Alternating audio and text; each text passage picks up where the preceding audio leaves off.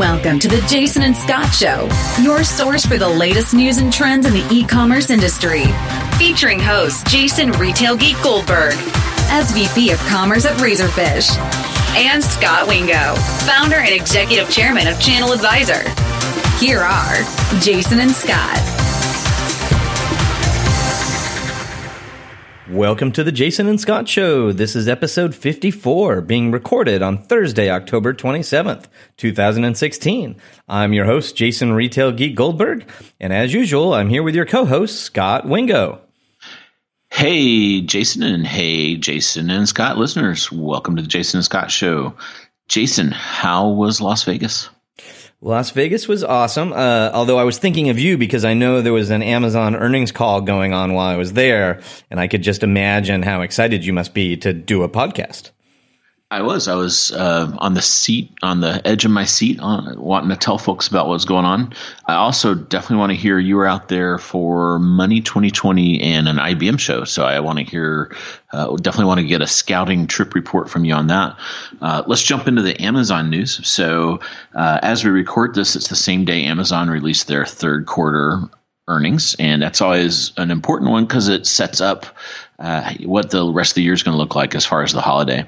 Um, so I felt like it was a pretty strong quarter. Amazon's growing 29%. I always use the benchmark of 15%, which is ComScore's number for e-commerce growth that includes mobile and desktop. So that's easily two times as much. It was a little tick down from last quarter. So in Q2, Amazon grew, let me make sure I get this right, 31%. So this was 29%. So you may see some headlines, you know, growth slows at Amazon or something like that.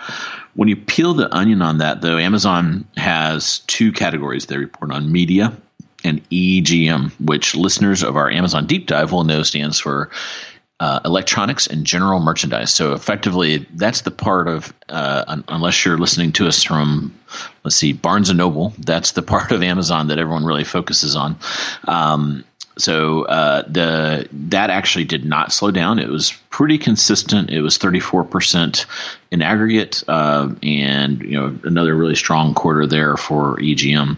Um, third party sellers did really well. They hit a new high watermark here. 50 percent of the units uh, uh GMV. I haven't done the math yet, but I'm I'm it's going to tick over 60 percent as a GMV number, which is pretty interesting.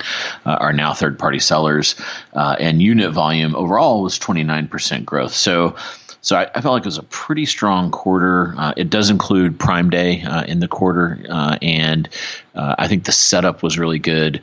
Another thing you'll probably see in the headlines is Amazon gives this very broad guidance on the bottom line or profitability, and they came in within that guidance, but Wall Street had kind of thought they would beat that guidance pretty handily because they have in the last couple quarters.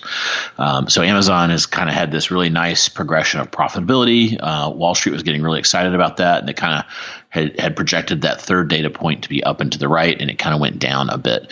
And um, you know the on the call that's where most of the questions centered and amazon had a pretty good answer. They said look we uh, we are we've announced uh, and have built 18 fulfillment centers and we've got another seven coming this year.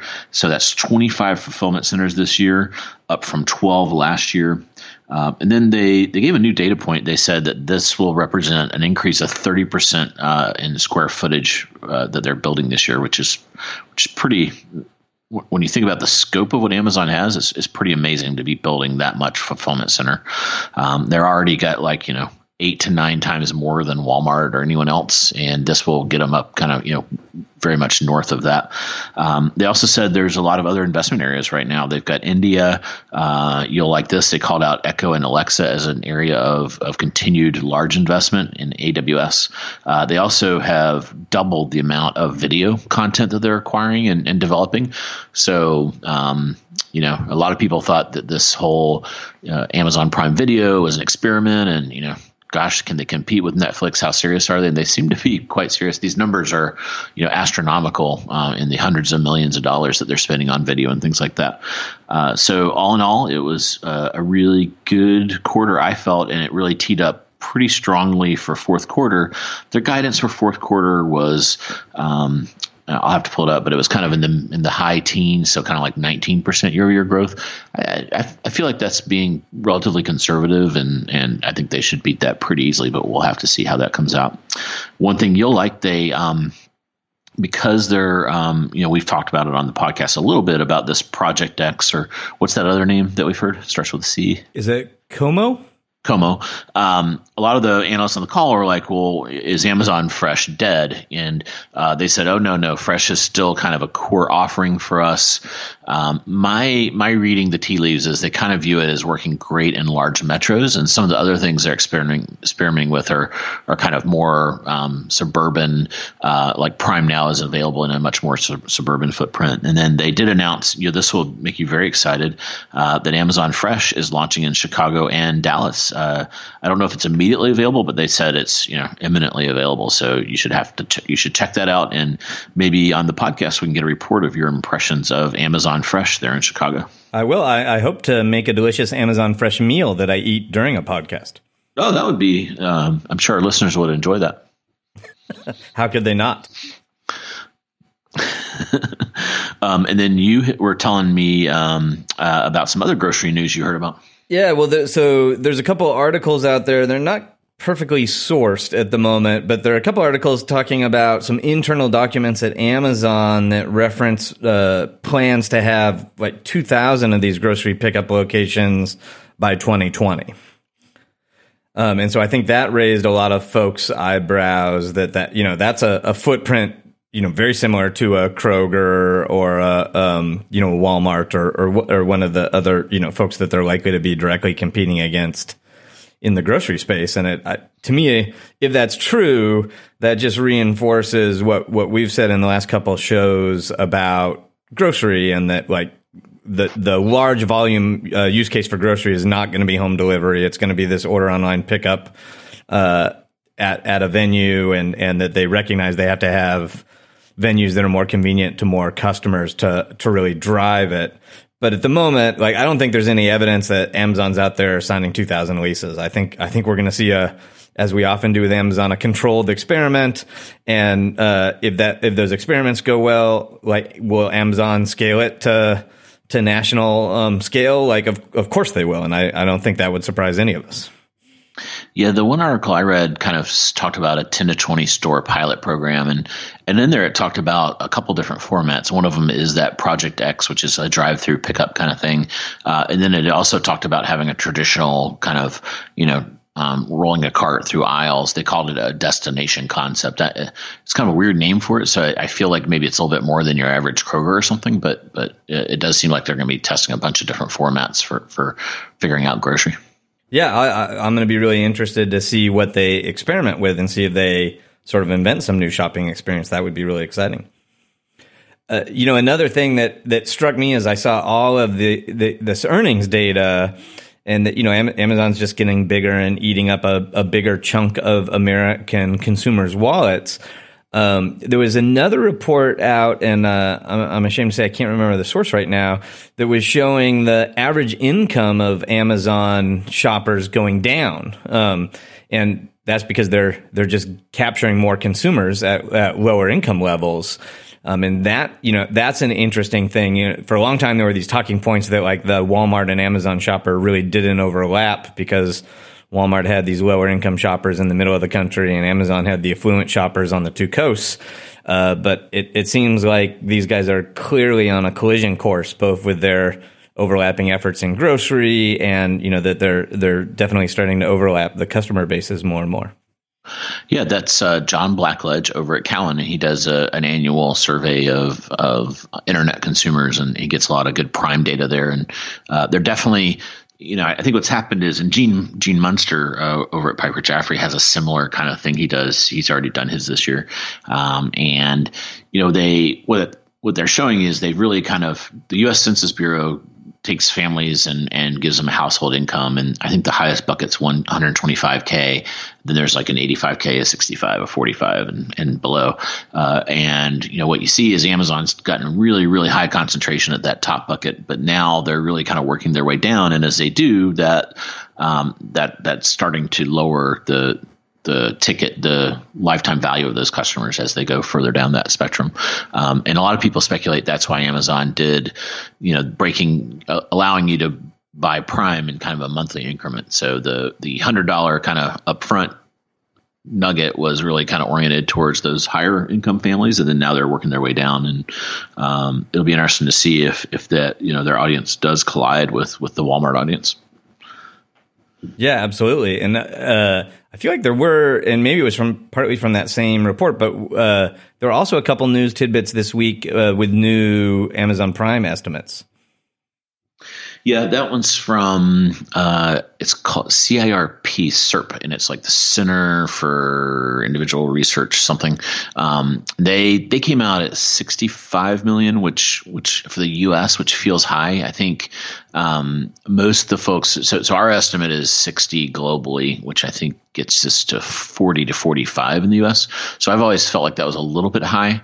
Um, but you know it, the the headline from that one is 20% of American households are on Prime, uh, which you know I, I think it's probably closer to 15 or 16, but um, it's still you know a pretty material amount and definitely a very popular program. Yeah, uh, there was also you know the Piper Jaffray survey of millennials this uh, that came out this week or, or a couple weeks ago, and uh, one of the data points in that was that like 50% of the respondents in that. So 5,000 of the 10,000 millennials were in prime households. Hmm. Yeah. And then um, that's a really good report if, if uh, folks that are listening are interested in millennials. And another thing they do is um, he kind of ranks various brands, so so like apparel brands and other things like that. And uh, also he has a, a, question in there around retailers. You know, which retailers would you consider shopping at or have you shopped at? And um, you know, it's kind of some of the usual suspects at the high end, but I, I, think one of the, I don't know if you saw it, but one of the funny ones is out of something like 10,000 millennials, only, uh, you know, one or two selected some of the other retailers that are pretty popular. So, um, you know, definitely very different demographic and, and how they behave and think about these brands that we've, we've grown up with. Yeah. I mean, I mean, I think Walmart was one out of the 10,000 and Target was like six out of the 10,000. So that's, you know, pretty substantial shift in uh, consumer behavior. Yeah, and we'll um, we'll we'll put a link in the show notes to both of those reports in case anyone wants to, to dive into them. Uh, yeah, and uh, in a perfect tie-in, uh, we very soon we'll be releasing an interview with uh, the president of e-commerce from Steve Madden, and the, the millennials name them as the the fifth their fifth most favorite footwear brand. Yeah, yeah. So enough Amazon news. Tell us, give us a little trip report. So you were at Money 2020, and uh, the IBM show is uh, that's their new World of Watson, right? Exactly. I keep calling it World of Warcraft, and they keep correcting me. uh, you should have worn your uh, mask there. Exactly. Yeah, they're they're very grateful that I didn't come in costume. Um, but so as usual, the the e-commerce industry is extremely nice to me and so they've they conveniently now are co-locating shows. So I can travel to Las Vegas for a week and attend two shows instead of just one which I I certainly appreciate although I was doing a lot of back and forth.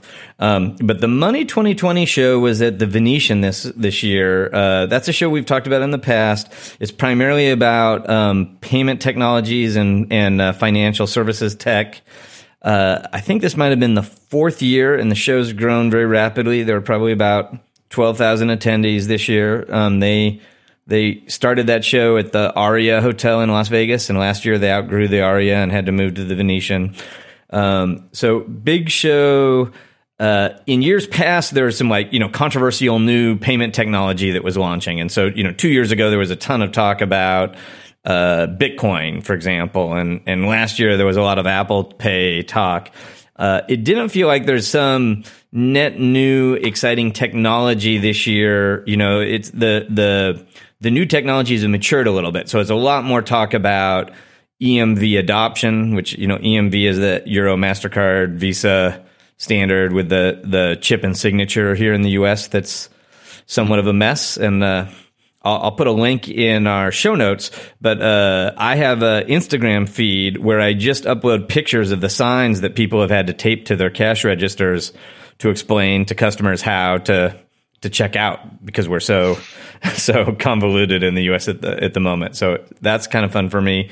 But there was a lot of talk at at Money 2020 about resolving that. If any of you have uh, ever uh, checked out in the U.S. with a the chip and signature, one of the things you'll note is it's much slower transaction than the old credit card swipe used to be. And so a lot of the, the payment gateways are now working on this new technology where you can, um, dip the card much faster. So you don't have to leave the card in the, the terminal for the whole transaction. You just dip it, it reads it, and then it does the transaction.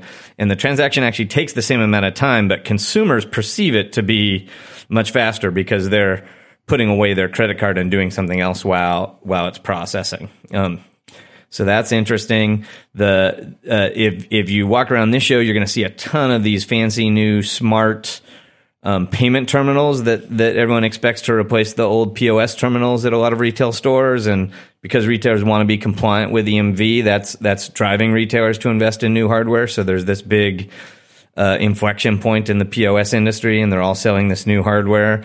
Um, and a ton of this hardware is based on the Apple architecture, which is pretty interesting. So, you know, a lot of these things are are based on consumer technologies where they're expecting you to snap an iPhone or an iPad into a, a device as opposed to getting a dedicated terminal from a um, you know a Verifone or a Point or, or one of these these big smart terminal manufacturers.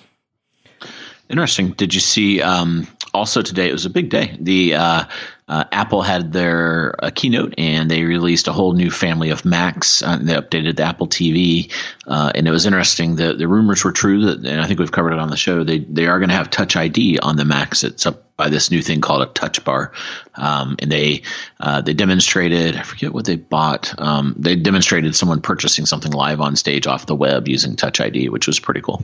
Yeah. Now I'm going to ask our listeners: Don't be that guy that brings your laptop to the re- the retail store and pays with Apple Pay at the cash register using your laptop. Yeah, use your phone, folks. Come on, Yeah, use phone the or smallest, smallest screen possible.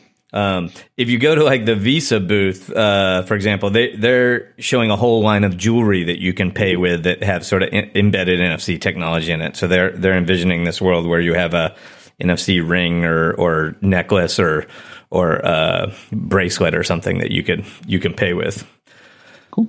Did you speak at Money 2020, or you were mostly uh, mostly in the audience? I was an attendee at Money 2020. Uh, I, I, did speak at the IBM show, which we'll talk about in one minute. Um, the biggest announcement that I think is relevant to our listeners at Money 2020 was that PayPal is now uh, available and embedded in Facebook Messenger.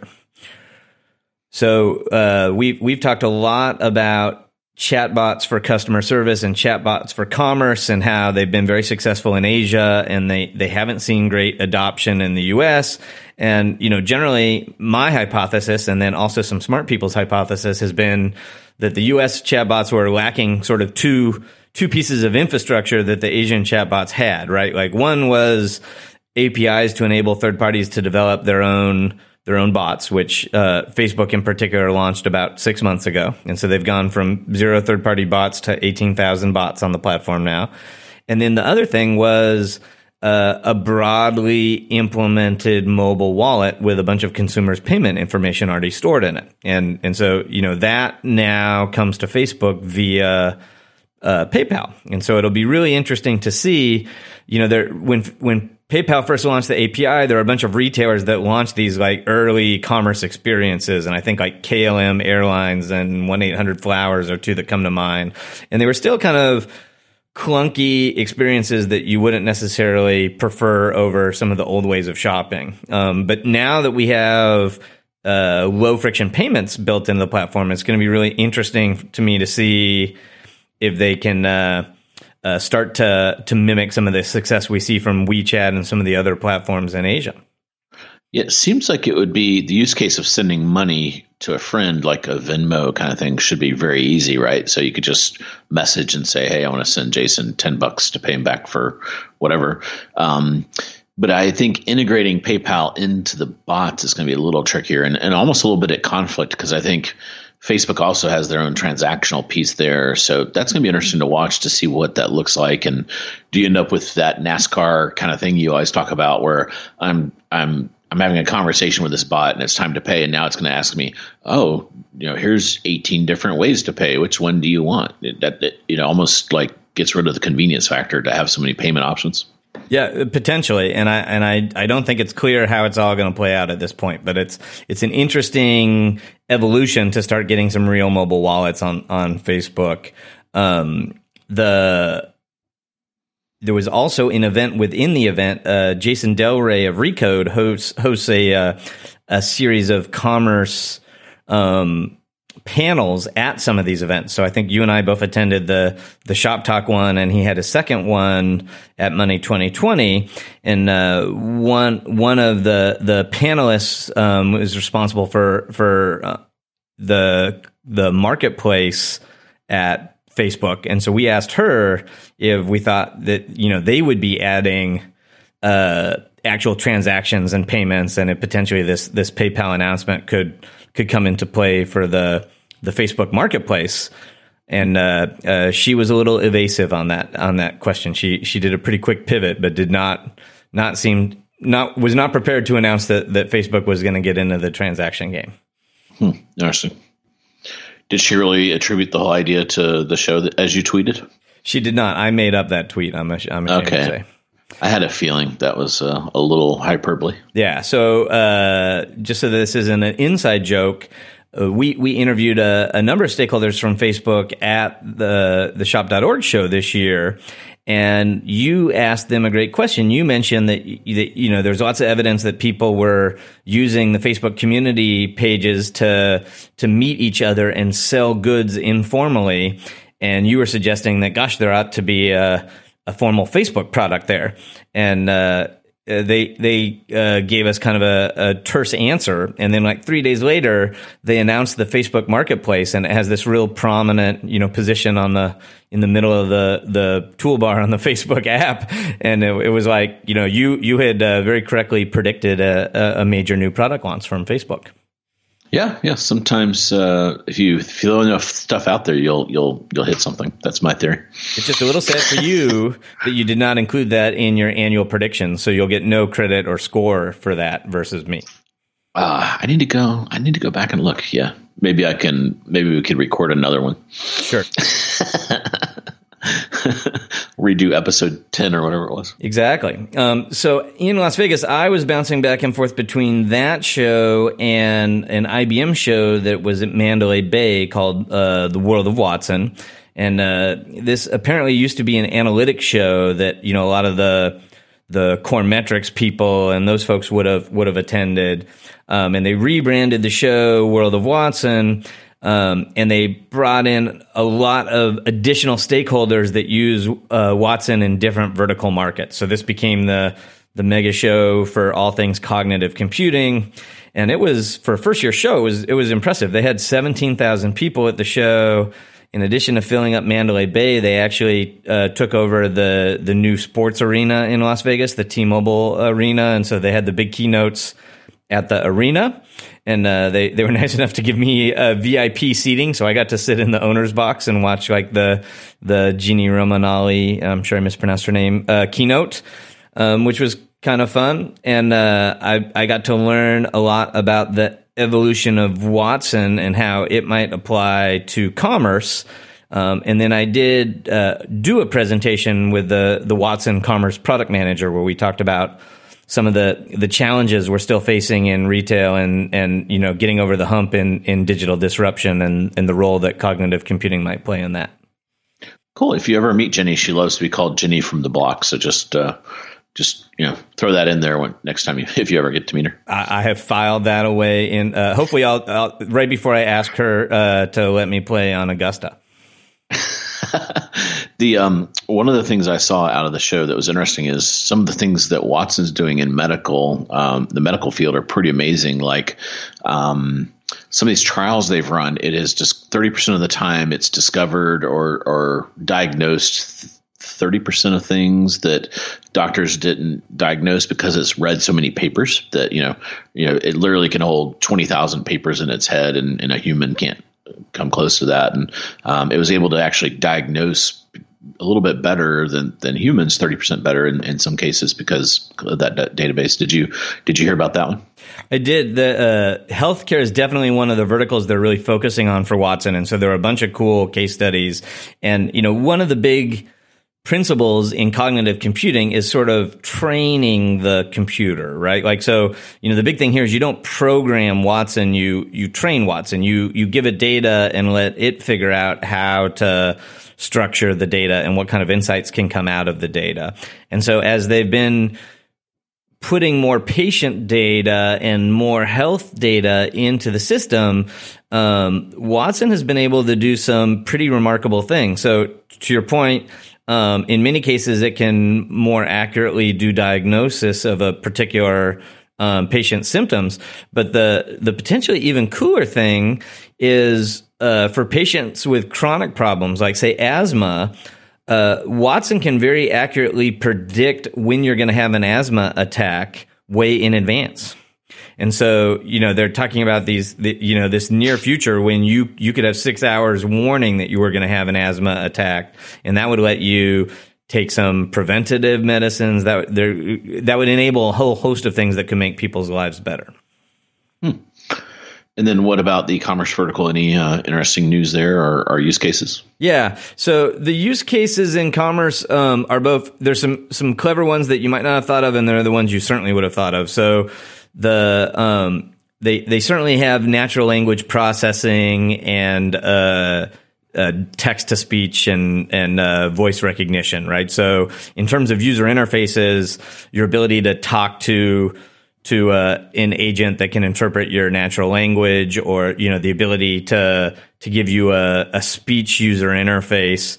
Um, are all capabilities in the Watson stack. And for example, General Motors announced that they were they were using Watson as the the front end for OnStar in all of their new vehicles. Mm-hmm. Um, so that's not revolutionary stuff to me, but that's that's interesting to be able to make some better user interfaces and particularly natural language user interfaces. Um, Watson certainly is sort of a next generation product recommendations engine. So, it, you know, it can be trained to make product recommendations, very similar to all the the e-commerce um, dedicated sort of recommendations engines out there, the Certonas and Baynotes and Rich Relevances of the world. Um, and the you know the IBM folks would would argue that that with the power of cognitive computing that Am- that Watson can be much more personalized and accurate than than those earlier technologies. Um, and those are kind of the traditional uh, use cases you think of. But what's really more interesting is the ability of Watson to structure and tag data. So you take all the product images that you have on an e-commerce site and you let Watson look at all those and add a bunch of meta tags to those pictures, right? Like mm-hmm. these are ones that have women in them. These are ones that have men in them. These are um, different size models, for example. Um, there are, you know, you can hand all the unstructured product descriptions to Watson and have Watson convert all the that unstructured data into attributes. Um, so you know, somewhere in that Cole Haan product description, it said that this was a, eight, you know, that this shoe had eight eyelets for laces, right? Like no, you know, none of the websites tell you that the shoe requires 54 inch laces, but Watson can figure that out. And so by, um, being able to use Watson to better structure all our product data, we can enable much richer um, shopping experiences, and we can have you know more accurate facets and more accurate searches and better discoverability. Um, and then we can start filtering those images based on on ones that would be most relevant to me. So you know they you can make it much easier to show. Um, the apparel item I'm looking at on models that are that are more similar to me. Mm-hmm. Not that anyone and, would ever photograph a, a, apparel in a model that looked like me, but what what's the delivery mechanism for this kind of thing? If listeners want to give it a spin, is it a uh, do they have to be on web? Is it like a heavy yeah. full stack thing, like you're on WebSphere and it's going to be a feature in five years, or are these like APIs and you could like a dev team could play around with them today? Yeah, so that's the biggest takeaway from this whole show is when uh, Watson was launched, which was now seven years ago, five years ago on that Jeopardy um, show, the the vision at IBM was that this was a dedicated appliance that had proprietary hardware and software, and uh, you know that that only you know mega industries would buy one of these appliances and have a huge competitive advantage in their industry by getting access to this cognitive computing.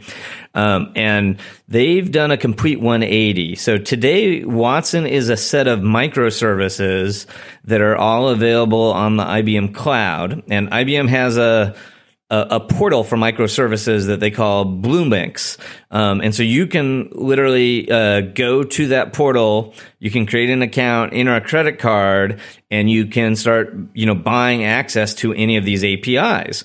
And so all of the things I just described to you are individual little services um, that that you can use instantly, and they all have you know sample code. Um, they uh, in many cases they have uh, like pre-built demos so that you can try the experience. So you could go there right now and uh, give it your Twitter feed, and it'll read all your tweets and and give you a sentiment analysis of your of all your tweets or you can upload some images and it'll tell you know it'll show you how it would classify those images and um, and so they made it really accessible and you know frankly inexpensive um, and so that's to me uh, the most interesting part of this like in the in the old world they would have said like oh uh, we we IBM WebSphere has Watson built in for product recommendations, and therefore WebSphere has better product recommendations than SAP Hybris. Um, mm-hmm. And the reality is, if if Watson comes up with the best product recommendations, it would be extremely easy for SAP to sign up for one of those APIs and build that product recommendation right into to Hybris. Hmm. Um, and is it a metered metered API kind of thing? So it's like you know X cents per call, or is it? Yeah, that for most yeah. of the APIs, it's it's based on number of calls, and so you know, but it is it is pretty inexpensive. Like you're you know you're talking about you know um, single dollars for tens of thousands of API calls or things like that. Yeah. Um, and it varies awesome. varies a little bit based on the service, but I'll put a link in. You don't have to have an IBM account um, to go explore the portal and see kind of the the 19 core Watson services. Um, and you know they're basically just putting those services together, mixing them in different ways for different industries. And so at one of the keynotes, they showed a pretty cool use case. Um, they brought out an, a, a programmer from an insurance adjuster, and like literally on the stage in the keynote, he brought a database of drone photographs of undamaged rooftops, and he he uploaded like you know 5,000 pictures of, of undamaged roofs to Watson. And then he brought uh, 5,000 pictures of roofs that had been damaged by, um, by storms and the the actual insurance adjuster's estimate for repairing that roof. And so he, he basically trained those two data sets and what, you know, he, he got back in eight minutes was like in API, he was in, able to embed in his little adjuster software um, that essentially let him take a picture from a drone and do a real time estimate of the the repair cost, cost of the roof, which was pretty cool. Wow, two of my favorite things: cognitive computing and drones. Exactly. Uh, we we asked him to, to if he would fly that because he brought one of these commercial drones. If he would fly it around, and he he he mentioned something about the liability insurance in the T-Mobile arena. Yeah, yeah, I've tried that. It's it's not a trivial thing to get approval for. No, apparently, yeah. The, even rougher than the FAA are the like unions at the sports arenas. Yeah, yeah, I can imagine. Cool. Any other highlights from IBM? Um, nope. I think those were the big thing. I mean, the gimmick thing. There's there's this robot that we've seen used in a bunch of retail locations called Pepper, mm-hmm. uh, and I think you met Pepper at NRF, and uh, Pepper's used for customer service applications and all these other things. And uh, of course, IBM has built all of those cognitive features in into Pepper to have a uh, you know an, an extra smart version that can learn as she talks to you. Is this the little one that's like about four three feet tall and it it uh it's it's humanoid in shape and stuff like that. Exactly. And it has a little light. Yeah. The thing that's weird about it, the last one I saw is it had these little, um, you know, human gestures and like the speaker was talking and then it would voice activate. But then when he wasn't talking to it, it would just kind of like move around and, and like put its hands on its hips and stuff. And that was actually got a little creepy. And like several people I talked to were like creeped out by the fact that it was just kind of like, you know, making human motions there while the guy was talking. Did, Yeah. Did this did this one do have that kind of uh, uh you know little inflections? Uh, so some of them did, and it also had this. You know, you can see the the potential power of these things, but you can also see like some of the the challenges of the nuances, right? Like, so one of the use cases is you know Pepper recommending sizes and garments that fit you, right? And that's a you know a potentially pretty sensitive use case when you're talking to a woman about like what what size dress she should wear, and Pepper doesn't really have any of those nuances. Yeah. you have very large feet. You should wear a size 13. exactly. Do you ski with those feet? Yep. Uh, oh, you know, you did just remind me. It, one other like interesting use case to me is um, some of the IBM product managers envision in retail that one of the most common user interfaces for these Watson APIs could be uh, voice user interface to sales associates. So they imagine a sales associate walking around with a headset and a mic, and when they're you know assisting a customer and they want to do an inventory check, they just say you know like Watson, you know, do we have the the Steve Madden ten and a halfs in stock and and uh, you know Watson could do all those sorts of things, and Watson could actually be listening to the interaction between the sales associate and the the customer, and using that conversation that Watson is hearing to start refining product recommendations and and making custom recommendations for that in store shopper based on their shopping history and all the data that that Watson has access to in the in that retailer's ecosystem and the cognitive computing recommendations. Cool. And do you find I've never talked to Watson other than seeing it on Jeopardy? Do you find it's Alexa level quality of understanding, or is it significantly better, or hard to tell? Yeah, so uh, it it feels like the language recognition is probably better than Alexa. Um, the one thing that that's really cool, and the one in my room just turned on. Um, the one thing that's really cool about the Amazon product that I'm not sure IBM is is completely is even trying to demonstrate is the sort of far field um, voice discrimination. So the the ability to recognize a voice from the background noise in a room um, from a microphone that's kind of far away from the speaker, I think works really well in the Amazon product. And you know, Amazon uh, IBM hasn't been demoing that technology. Yeah.